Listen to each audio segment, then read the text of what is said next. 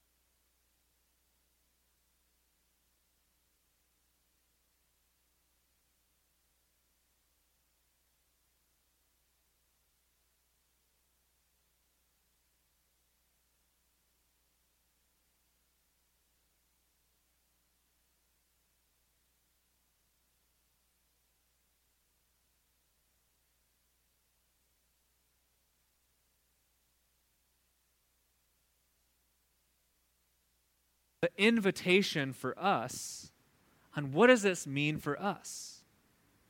If we're not the ones grieving, if we're in the place of power, perhaps we ought to say to ourselves, well, what is the grief about?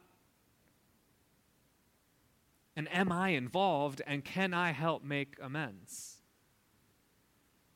Over the past, uh, I think it's been four weeks now, we've been reading White Fragility with a, a, small group on Tuesday morning at 11 a.m. And Griffin, who is in our praise team, has been helping lead us in that. And it's been uh, an awesome opportunity to explore. There are no perfect answers. And one of the things that keeps coming up is this, the idea that, well, now what are we supposed to do? What are we supposed to say?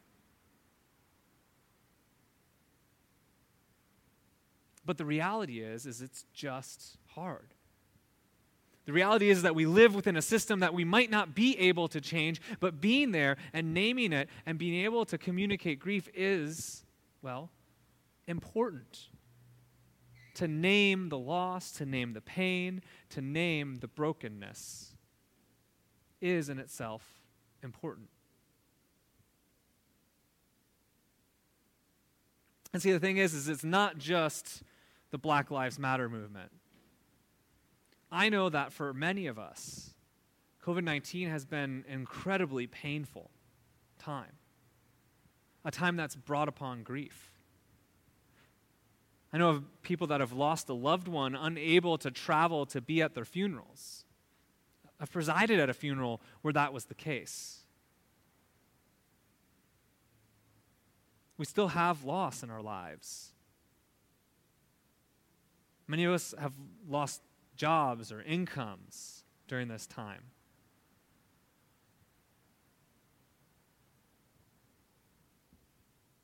See, grief can manifest in all sorts of ways. And I think that one of the things during this time is that we see that, that grief is this kind of culminate, can be this culmination, like in Rizpah's story. That the pain that had been kind of lingering on for a while can sometimes come to this boiling over point. And we saw that with, we seen that with Black Lives Matter.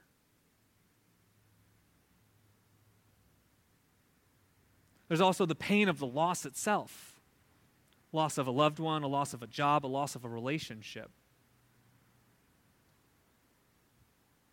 There's also the loss of the future that you had hoped for and the uncertainty and the feeling of being unraveled like the table has it and the loss that's associated with that.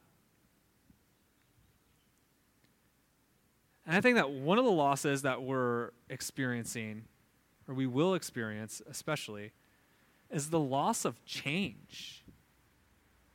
That life, the way we knew it, is going to change, and we may or may not see what that's going to look like. When I remember my kindergarten, I do not remember having to wear a mask and do it online. And Grayson, my middle son, is starting school at Monowilly, and that's going to be his experience. We're, when we are able to be back together, we're not going to be able to be singing with boisterous choirs. We're not going to be able to be hugging each other and shaking each other's hands. And, you know, people are telling us that life in general is going to look differently in the future. Certainly, people have been telling me that when it relates to church, is that we can't just hope to go back to the way things were, that we ought to look to the future to adapt, to change, to continue to do things like this, where we're able to connect digitally in other ways. And as exciting as that can be sometimes, it's also the reality that it's a loss for those of us who found value in what was there.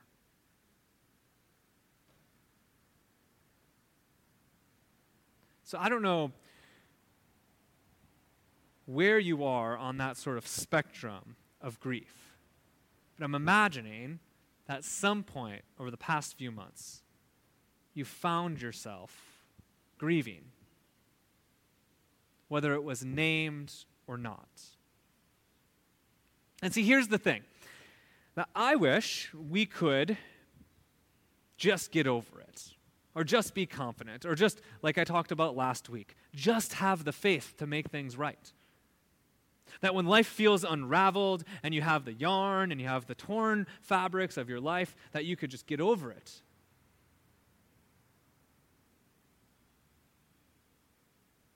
But God is found in the dark places. Romans chapter 8 says, Nothing can separate you from the love of God. And so add to the list.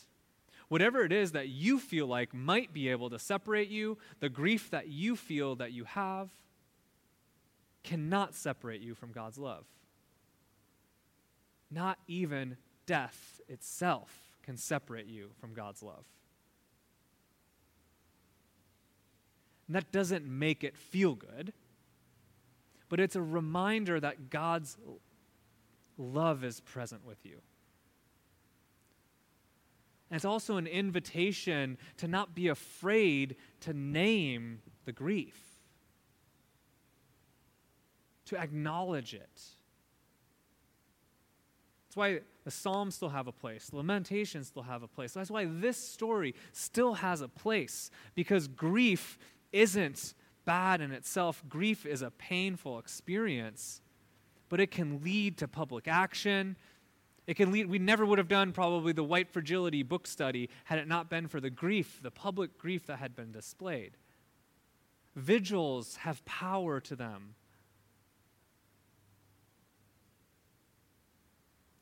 And so that, that's what we're going to do uh, in just a little bit during the prayers of the people after a song of reflection.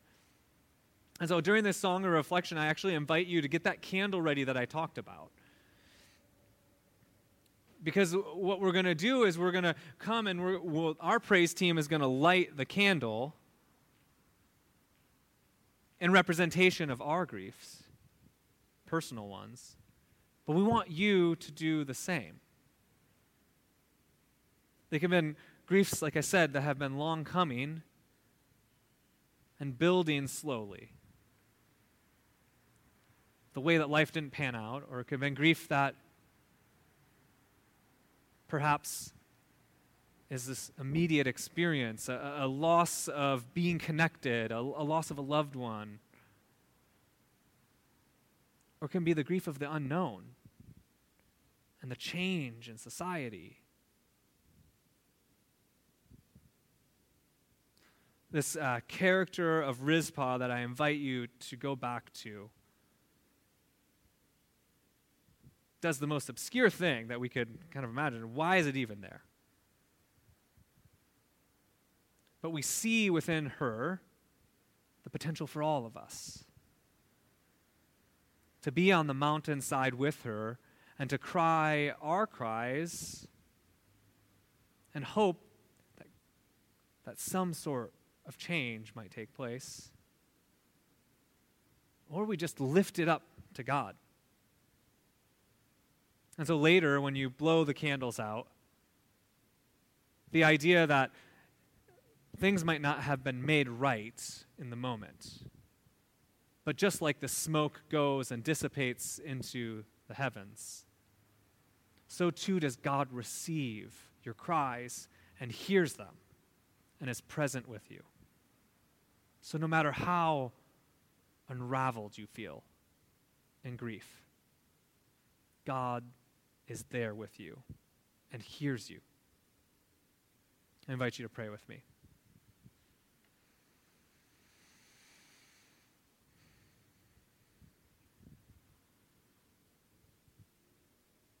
Gracious and loving God,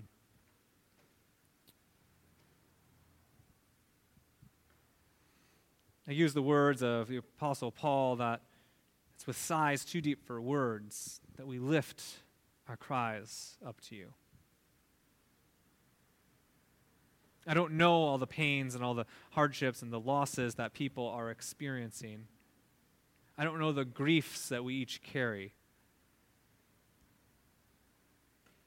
But we lift them up to you.